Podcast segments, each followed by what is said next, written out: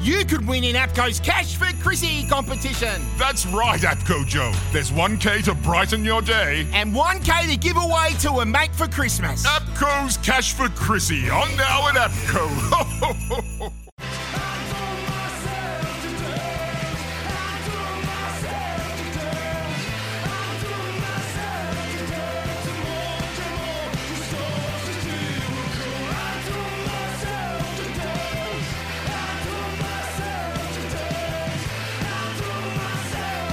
The Sporting Capital with Sam Hargreaves on SEN.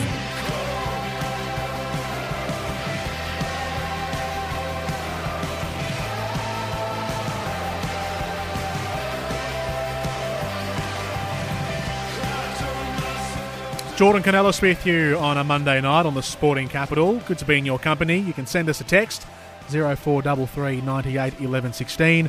Give us a call for Harcourts, your move, your Harcourts. 1300 736 736. Plenty to get through this hour on the program. We'll have Josh Vanderloo, who is the GM of operations at Hawthorn. He'll be with us on uh, in about half an hour from now to chat about the uh, start of the AFLW season and the news over the weekend that's they uh, successfully moved the game to Marvel Stadium, their first game, uh, and Essendon. They're equally as part of this as well. They're equal, uh, well, each of their first games in the uh, new AFLW season and uh, their inaugural games.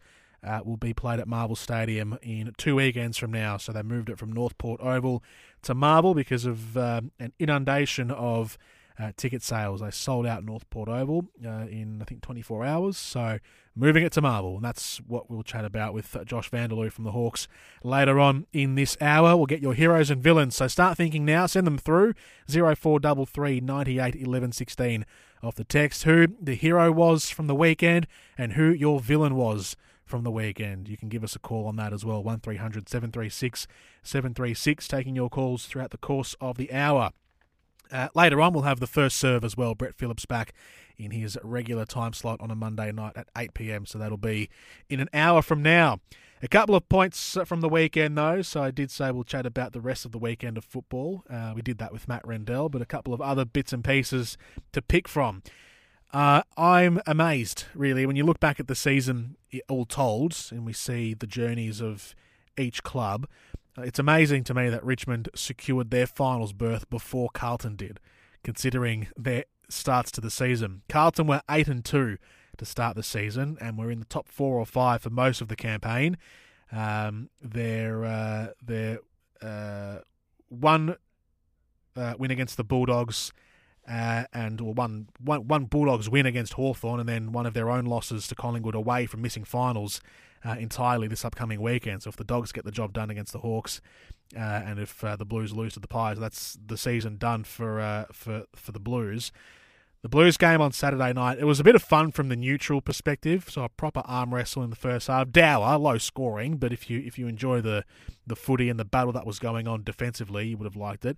But it broke open into a into a lead changing, high stakes desperation game at the end of the match and finished off by an almighty finish with uh, Kozzy Pickett's winning goal. The, the Blues weren't great overall. Uh, they had some facets down. The defence was pretty good for, for the most part of the game, except for when it mattered. Um, the attack was held though. The midfield was overpowered around the ground by the excellence of Oliver, Viney, and Brayshaw, who just work harder than anyone. Carlton clearly missed Hewett and Kennedy. And although McKay kicked three goals, both he and Charlie Curnow were largely overpowered by May and Petty, and Carlton couldn't take a mark inside 50. Probably their best marking target inside 50. So McKay took a few. I'm not saying he was completely blanketed. Took a couple of marks inside 50 kick three goals, but he didn't have the continued or the continual presence throughout the game as he has in the past. The other one was Jack Martin, popped up with a couple of marks. It does perplex me though why Tom De Koning was dropped. Um, whether it was a niggle in in his body, you know, Marc Pittonet's come back, so allowing Tom De Koning a week off. But against Melbourne in a high stakes last fortnight that Carlton have, I don't know if that was the right move. Richmond, on the other hand, were middling at six and five halfway through the season, sitting in tenth after round twelve. They were in tenth again at round nineteen, so just a few weeks ago, and still qualified for the finals before Carlton did. The Tigers they tore the Hawks to shreds yesterday and have won three in a row, including a win over Brisbane a couple of weeks back. that is an experienced team with a good coach, giving themselves the best chance they can for, for September. Even if they are not going to be one of the absolute favourites, they'll still be a threat. Uh, it means that the top eight will be all decided on Sunday. So Carlton have a game head start on uh, on Western Bulldogs and St Kilda on the ladder, 48 points to 44. Uh, so even if they lose the, um, even if they uh, is 48 points, yes, they are on 48 points. Just making sure I got my numbers right. Um, so they'll have to hope the Dogs lose the first game against the uh, against the Hawks, and St Kilda lose the last for the Blues to qualify. And obviously, if that if so, if the Dogs lose that first game against Hawthorn and St Kilda lose the last game to, St, to, to Sydney, Carlton can still lose their game and make it. Uh, but obviously, they'll want to win, especially against Collingwood. The Saints are starting from a long way back, and percentage doesn't give them a great shot. They can make the finals, the Saints, but they'll have to win by you know, 10 goals, and then Carlton has to lose by 10 goals and St Kilda make it. So it's realistically the Dogs, they're the ones that are in the in the in the proper one-on-one battle against Carlton. Uh, but they have to do it down in Launceston against the Hawks. The Dogs haven't beaten Hawthorn down in Launceston since 2008 and have lost four in a row since then against Hawthorn. However, they did beat Essendon in an elimination final last year at that venue. And I asked Matt Rendell before, I'm curious to get a gauge of where Fremantle sit in people's minds. They have uh, the chance to make the top four as well if they win and things go their way. The Dockers have the Giants this upcoming weekend, so it's a winnable game. They're the one team floating around, not gaining much attention at the moment, but they could enter the finals on a three game winning streak if they triumph against the Giants this weekend. And their only games dropped since round 10 would be against what was then an informed Carlton uh, followed by Sydney, the draw against Richmond, and Melbourne. If if they win against the Giants, those are the only games, the ones that I just read out, that they would have dropped in the second half of the season. So even though people are going a little cold on Fremantle, when you stack it up like that, it's not uh, it's not all that uh, it's not all that bad. One 736 736 Let's go to Steve, who's with us from Malvern to chat about the Lions. Uh, evening to you, Steve. How's things? Yeah, good evening. Um, well, thanks, and thanks for taking my call. What's on your mind, the Lions? Yeah, I was listening to Matty Rendell, and I mean the season's been terrific. Um, and um, whether they whether the Lions are going under the radar or I, I don't really know. Like Rayner played exceptionally well in the forward line. I look at the Lions forward line and it's so potent. Um, any of the players could have a breakout. Even Daniher or Charlie McStay can kick a few, Rayner can kick a few. I look at the ruck. There's Oscar McInerney, and uh, there's a, they've got a, a backup ruckman, Darcy Fort, who's a good ruckman who's contributed really well during the season. And I, I'm sort of looking at their back line too. So they've got like Coleman with Rich at the half back line. So they've added some pace with uh, Coleman and Archie. Uh, and they've added the beast, Matheson, for the hard ball. Yet um, where do you see the match? Do you think they could be the X factor or surprise a team or two in the finals? Brisbane in general, um, yes, I do. I, I think the one thing that a lot of people are, are, hesitant on with the Lions is just their. I know they, they have a decent spread of goal scorers, but when you when you need to rely on your, your key forwards um, to to to to to be the, the presence in the forward line, to me they just don't have that presence. It feels like those key forwards are a bit impotent, and that's probably the easy the easy criticism or critical point of, of Brisbane is Daniher, who is you know on his day is good, but his days are uh, are I was going to say fleeting, but that's too harsh. They, they they come and go, and sometimes he just goes cold. Hipwood doesn't have the presence of a, of a key forward that I think he should have by this point in his career. Uh, McStay has presence, but he's not the he's not the the, the first or second choice key forward ideally in this in this team, but he can score.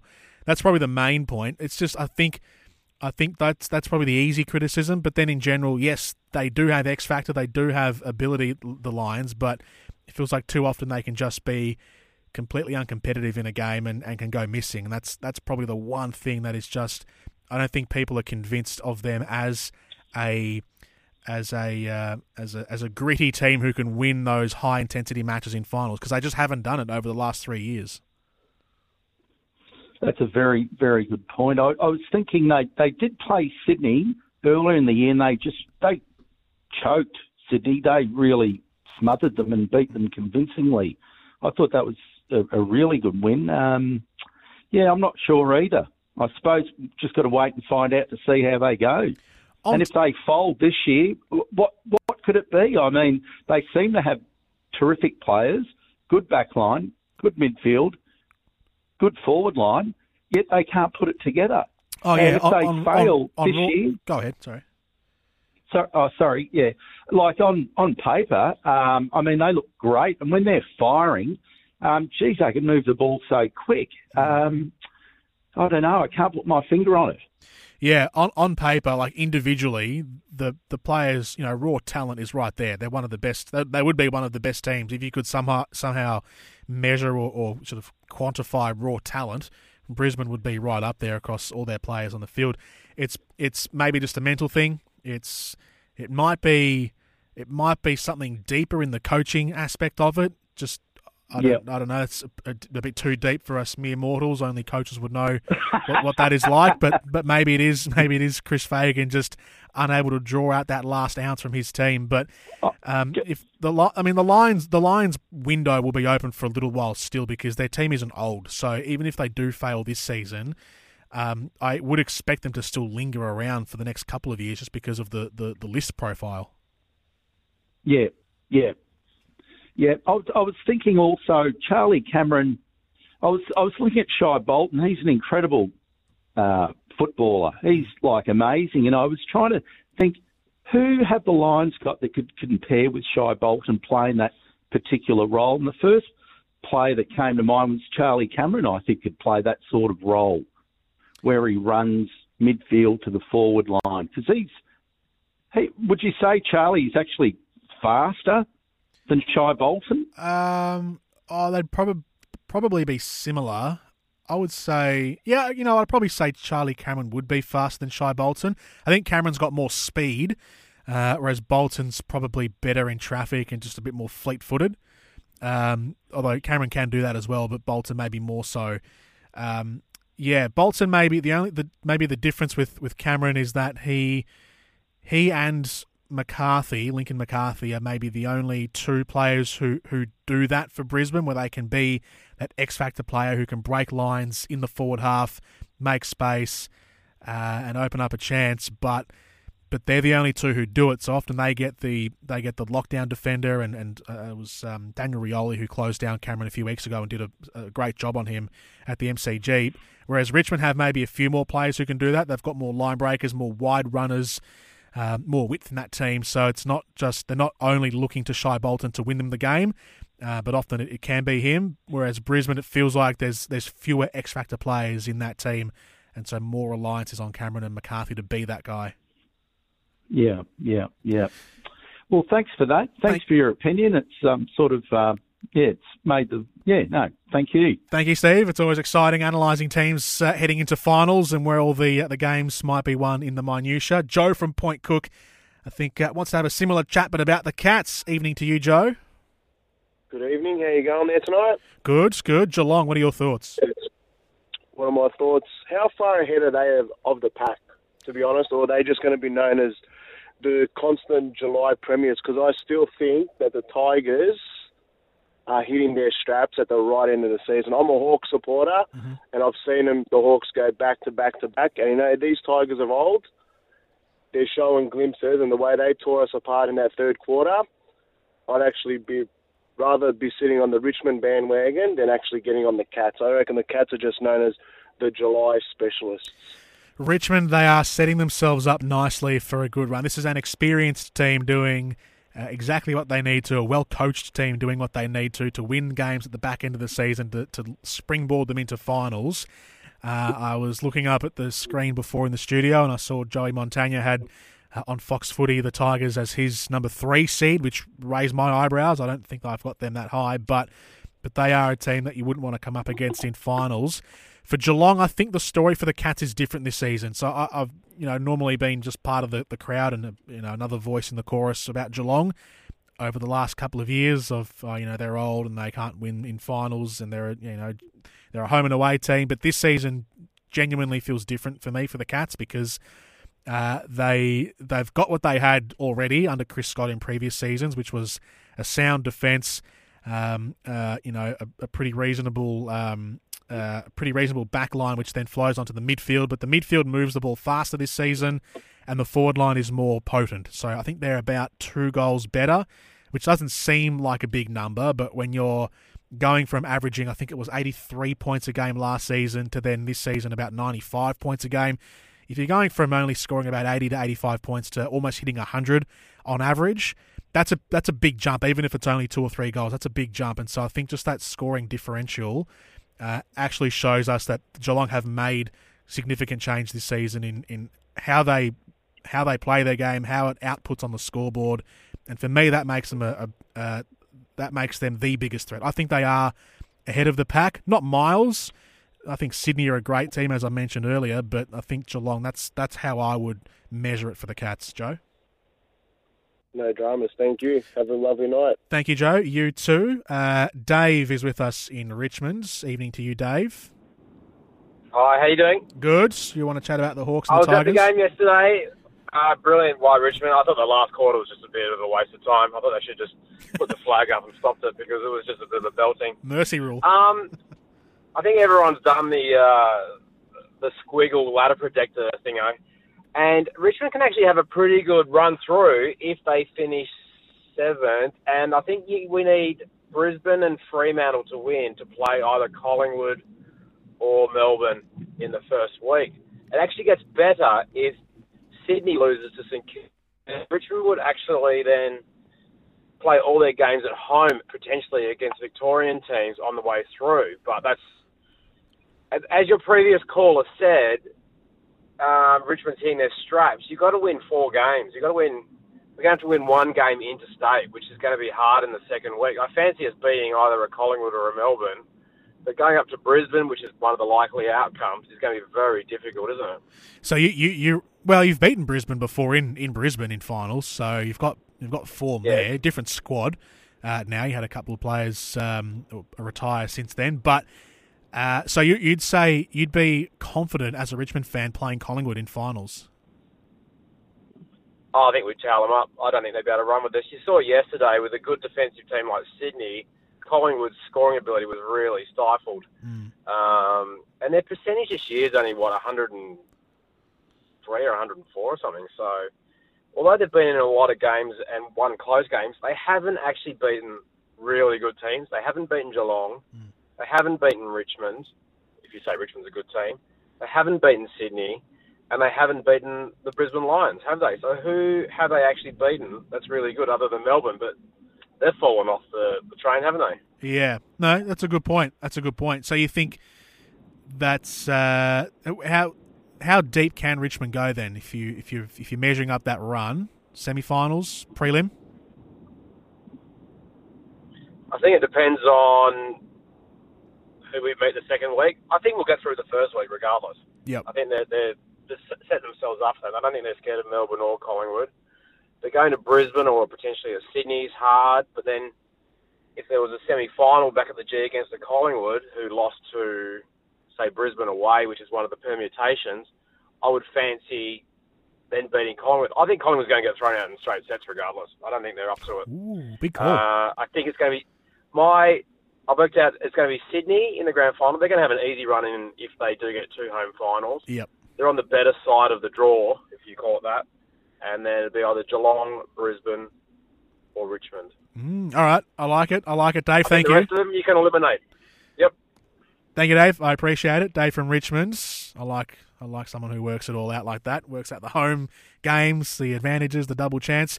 Uh, we'll take a quick break here on the Sporting Capital this Monday night. Josh Vanderloo will be with us in a moment to chat about the Hawks AFLW season, which has been uh, well, the start of it. Move to Marvel this upcoming uh, well, two weekends from now, Saturday week. Uh, but more of your thoughts on the other side of this here on SEN. You're listening to the Sporting Capital with Sam Hargreaves on SEN.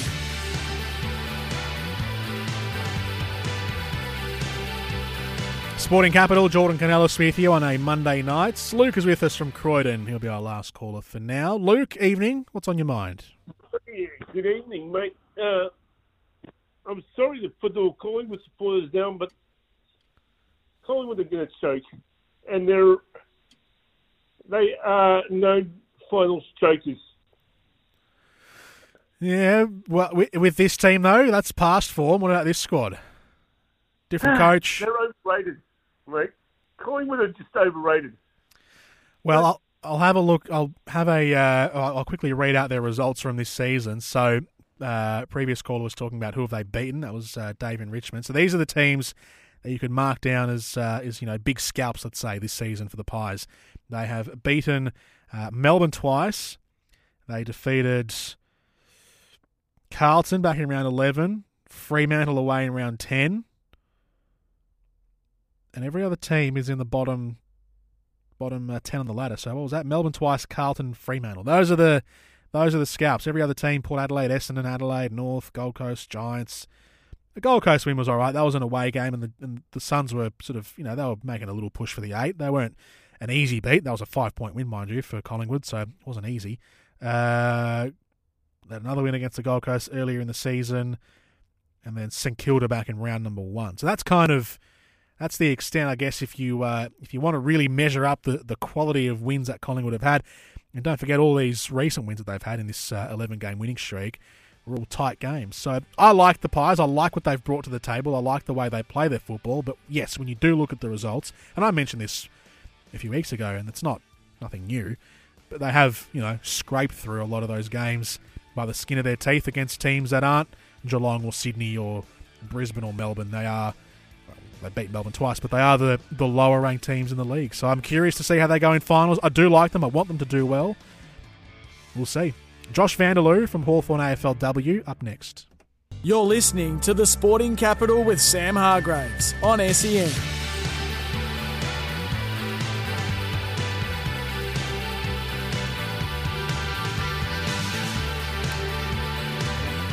Jordan Kounelis filling in for Sam Hargreaves tonight on SEN. Good to be in your company. You can send us a text at any time, 0433 98 11 16 if you'd like to get involved off the text machine or give us a call, 1300 736 736. We'll have uh, at 8 o'clock Brett Phillips with the first serve coming your way back in his regular time slot to bring you everything that's been happening in the world of tennis. But we've still got half an hour with you here on the Sporting Capital and plenty to get through. From an AFLW perspective, the good story of the weekend was the news that Hawthorn and Essendon's round one meeting in two weekends from now, uh, in each their inaugural games in the women's competition, has been moved to Marvel Stadium due to an unprecedented ticket demand. Josh Vanderloo is Hawthorn's GM of operations and major projects, and he's with us uh, on the Sporting Capital tonight. Evening to you, Josh. How's things? Oh, I can't hear Josh. I got you there, Josh. How you doing, Jordan? Good, good. There we go. How's things? Yeah, not too bad. Incredibly exciting time for the club. Um, yeah, moving to Marvel, it's what we were looking forward to. Absolutely. How confident were you that the game would be moved to Marvel? Uh, look, we were confident our, our fan base and that of Essendon's as well would certainly show up and, and want to support. So um, when tickets went on sale and that occurred, we were, we were pretty confident the game would be moved because you don't want to lock fans out. Was it clubs, players, fans? Who was who was the the main the, the primary instigator in the groundswell to have the venue shifted? Because this has been a movement that's been a couple of weeks in the making. Yeah, I think you go back to the uh, announcement of the fixture, and, and our coach um, was very vocal at the time, Bec Goddard.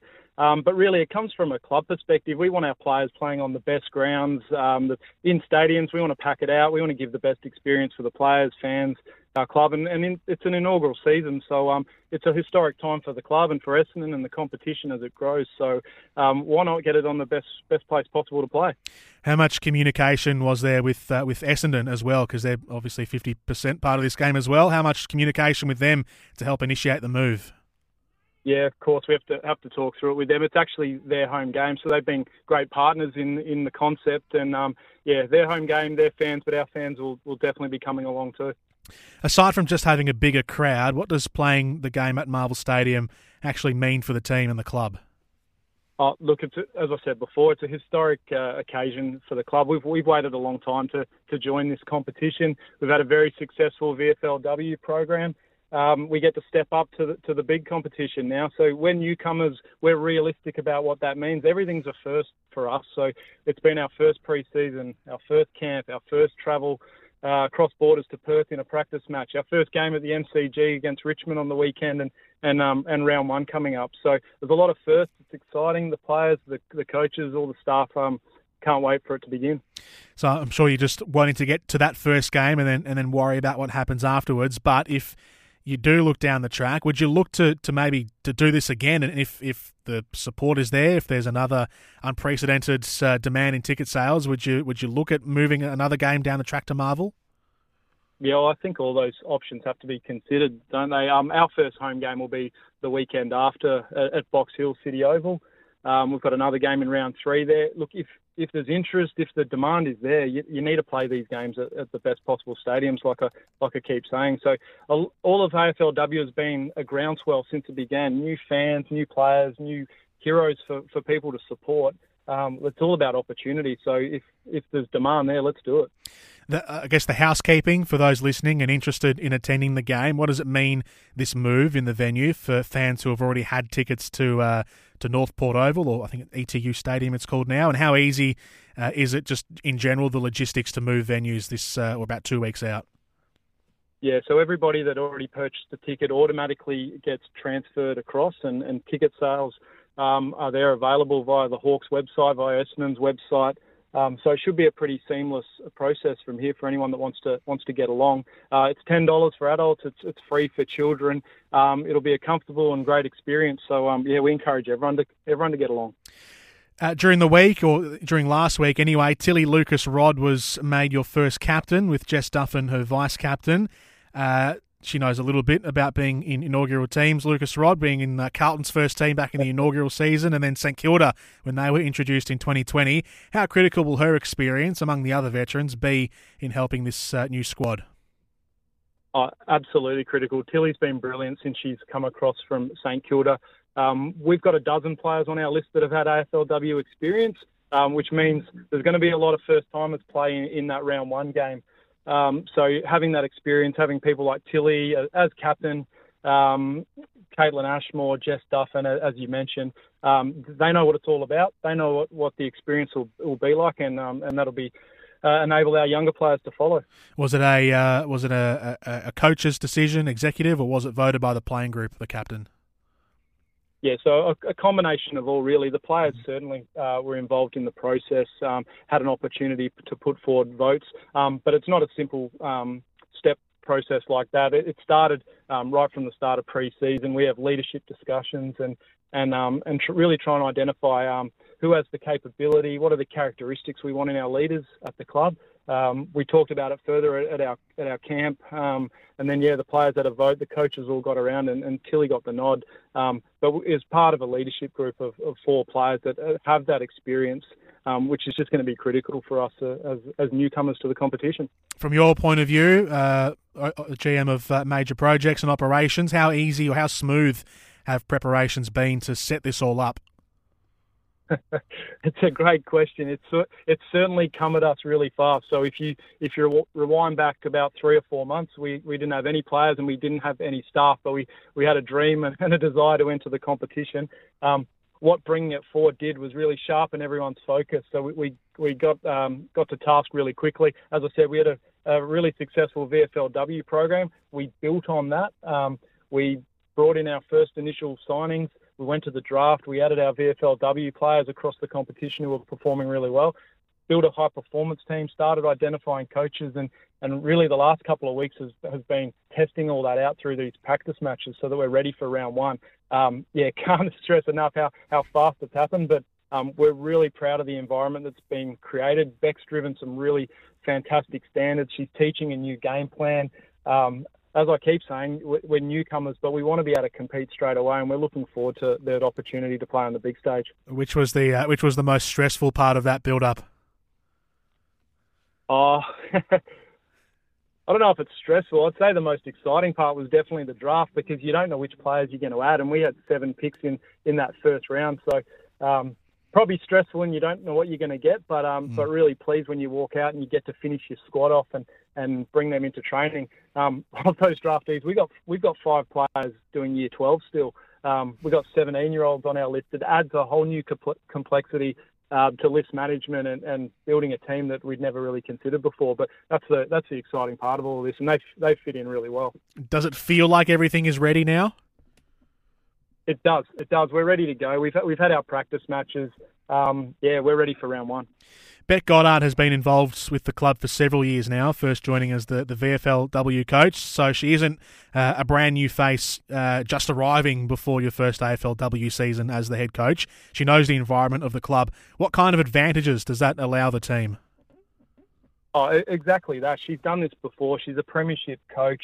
Um, she's lived and breathed it. Um, so when I when I talk about building that high performance environment and knowing what standards to drive, she's done that before. Um, she knows how to impress that up, up, upon a young group. Um, with the coaching staff around her, um, they've got various levels of coaching experience, but um, they're able to tap into her and understand um, what it takes to get the best out of a group. So um, I've seen that firsthand. Bec's been brilliant, and and the players are really looking forward to playing under her.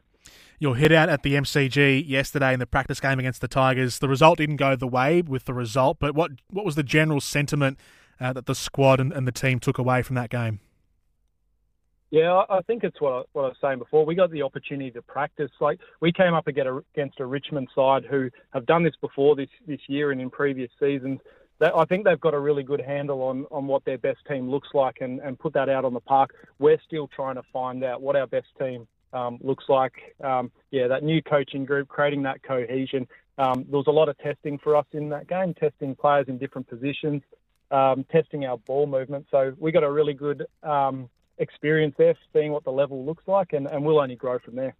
Give us some some names. There's a couple of uh, couple of well known names in this squad that's uh, that a lot of um, AFLW watchers would know. As we mentioned before, Tilly Lucas Rodd, the captain, uh, Jess Duffin's in there as well. Um, uh, Kaitlyn Ashmore's uh, been a regular part of AFLW since the start. Jazz Fleming's the the, uh, the your, first draft pick from uh, from the draft just gone. But are there any any uh, diamonds in the rough that Hawks fans should keep an eye on for this season? Yeah, you certainly called out a, a, lot of the prime movers that have really impressed us uh, across pre-season. We've got a player like Sarah Perkins coming back, who's a lifelong Hawthorn supporter, um, who'll play up forward and, and, and, give us a really strong presence. Um, uh, other draftees that we that we brought in early picks. Lucy Wales has has been great in the ruck the last couple of weeks, and we're really excited by her future prospects. Just as we are with uh, Mackenzie Eardley, who was our second pick in the draft. Um, she's a tall defender, um, really quick, um, aggressive at the ball, um, and she's uh, shown some really good signs early as well. So uh, what you'll see from us is that mixture of um, youth that are new to the game and getting their first opportunities, and, and our fans will get to see what the next generation looks like, and, and they'll be well led by uh, those players that have done this before and, and, bring that experience. And all the names you already mentioned, they've had great pre-seasons and, and um, should start really well. The club opened up its uh, women's membership packages a few weeks ago. What have the, the numbers been like early doors? Yeah, we're we're past three thousand now, so it's been a it's been a great result. Um, um, it's only been on offer the last uh, month or so. Um, we encourage as many uh, supporters as possible to to get out there, and it's a fifty dollar membership. It gets you access to all the games, um, brings you into the inner sanctum for the, the inaugural season. So um, we add that alongside the the close to eighty thousand members of the club more broadly. Um, puts us in a really great position. So if there's Hawks supporters or any supporters of women's sport out there, um, sport in general that um, they're looking for a club to follow, um, jump on board. It's, it'll be a great experience for the next few months. And last one, Josh, what uh, what goals is the team setting itself this year? So as one of the the four new teams, uh, how how lofty or how modest are these uh, objectives that you'll have for the season? Yeah, it's certainly not wins and losses. It's all about getting the building blocks right. So when I when I talk about getting that, uh, embedding that high performance environment and, and teaching a new game plan and and driving standards, they're the things we're really going to measure ourselves on. So, um, look, it's going to be great to get a few wins along along the way. The first win uh, will be exciting, um, but it's really not about that at this point in time. It's if we get all those things set up um, in this first season, that's going to set ourselves up for um, sustained success going forward, and, and, that's really what it's all about as, as, newcomers into the competition.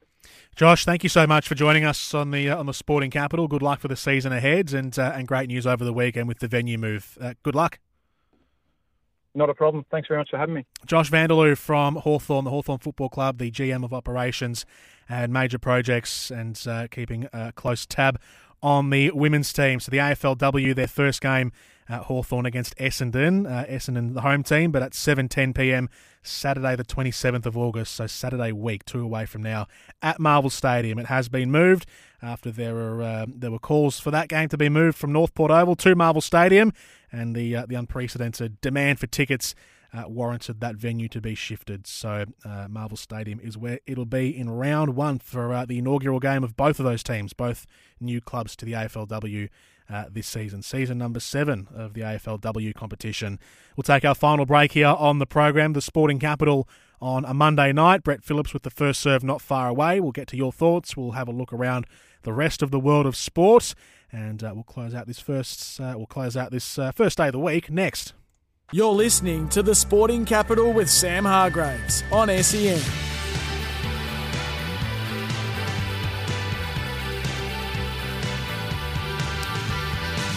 Final segment of the night here on the Sporting Capital. Jordan Kounelis filling in for Sam Hargreaves this Monday evening. Brett Phillips not far away with the first serve at 8 pm, and Trail Towns coming up from 9 pm with Vandy and Deets. They're back in Australia, so make sure you're tuning in for your latest in cycling. But as we round out the program tonight, a um, couple of heroes and villains. I put this out at the top of the hour. There are a few that came in. I'll get uh, saw a text from Dean come in earlier, so I'll quickly wrangle that one up. There it is. Dean's uh, heroes and villains. His heroes. Melbourne Storm for their shutout win of the Penrith Panthers, which was remarkable back on uh, Thursday night. 16 to 0 win for the Melbourne Storm. Uh, after they had a four game losing streak, they've now won three in a row, I think it is. Uh, so they've put themselves back in the top four, the Storm. Uh, and Kozzy Pickett for the winning, uh, the winner, the winning goal against uh, Carlton for Melbourne. And Villains uh, for Dean. Uh, the Boers of Jack Ginnivan on the weekend, which is a good one. The Wallabies losing 43 to 17 to Los Pumas of Argentina uh, in the Rugby Championship.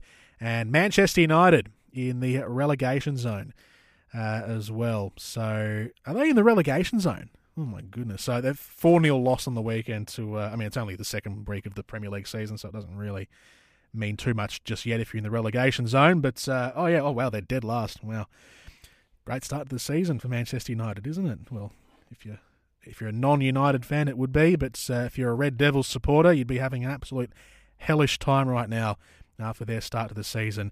Which takes us into our uh, little just recap of the weekend in sport away from AFL. So on top of the Melbourne Storm's great win on Thursday against the Panthers, 16 to zero. So just a bit of context: the Panthers had only lost two games before that match uh, on the on the weekends, and the Melbourne Storm had been in some pretty ordinary form. But the Storm, away to Penrith, uh, got the win 16 to zero. First uh, win that's um, or the first loss, I beg your pardon, that the Panthers had had where they were kept scoreless since 2015. So it's been quite some time. Puts the Storm back into the top four. Uh, the other results, the big winners on the weekend, the Rabbitohs also shut out the uh, the Parramatta Eels, 26 to zero. So the Rabbitohs jump into fifth on the ladder, and the Eels slide down from fifth into seventh. And the other big winner in the NRL was the Sydney Roosters, 32 to 18 victors over the second place North Queensland Cowboys. So both first and second on the ladder in the NRL had losses this weekend. And there was a handy win for the Canberra Raiders, just edged out the St George Illawarra Dragons by two points, 24 to 22, and keeps Raiders keeps the Raiders within the touching distance of the top eight with three weeks to go in the NRL season. Uh, the crucial clashes coming up this week.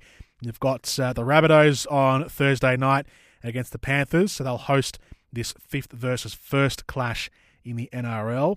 Uh, the Storm play the Broncos. This will be sixth v fourth, and that one is up at Suncorp Stadium. So a home game for the Broncos. Crucial clash for the Melbourne Storm.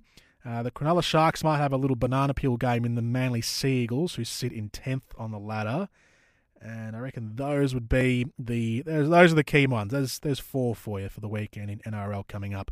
Uh, in the EPL over the weekend, so we mentioned Manchester United, their 4 0 loss to Bournemouth, who uh, who scored uh, all four goals uh, to Bournemouth to Brentford. I beg your pardon. Man City beat Bournemouth 4 0, but Manchester United lost to Brentford 4 0. All four of those goals coming in the first 35 minutes.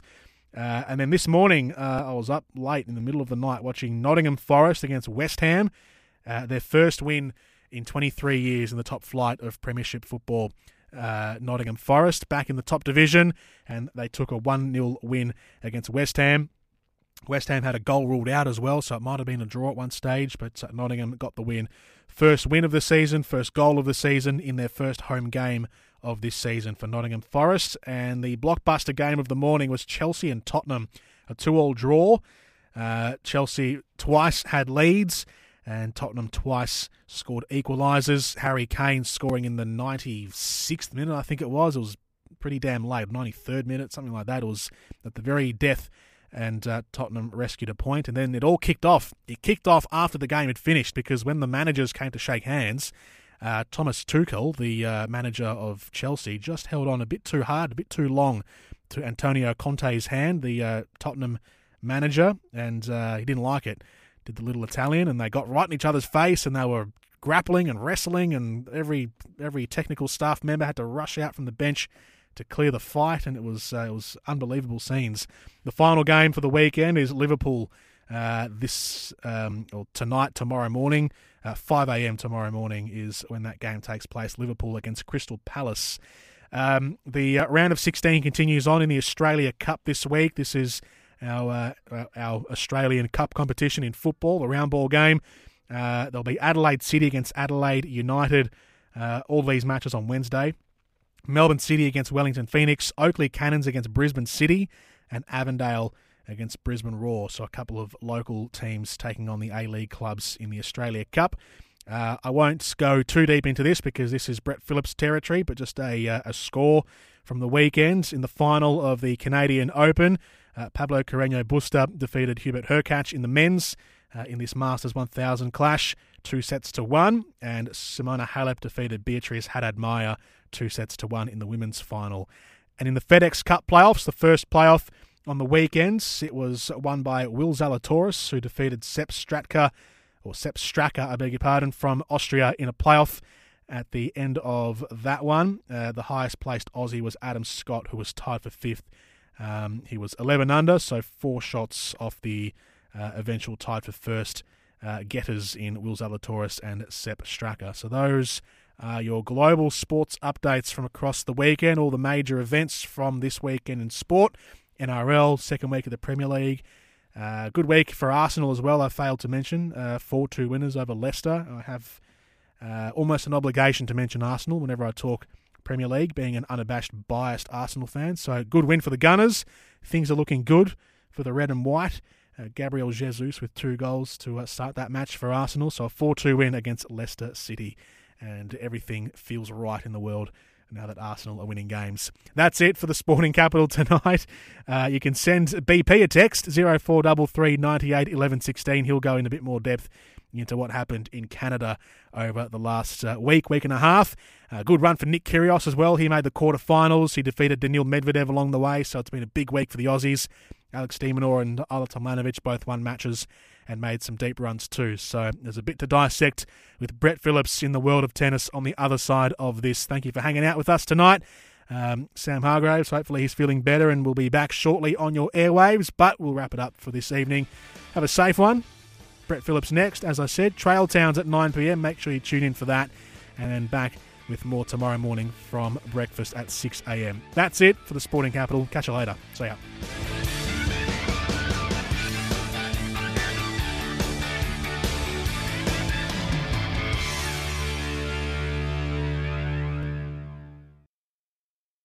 Want to witness the world's biggest football game? Head to iCanWin.com.au, predict Australia's score with a crystal ball, and it could be you and a friend at the FIFA World Cup Qatar 2022 semi finals, all thanks to McDonald's. Maccas, together and loving it. TNCs apply.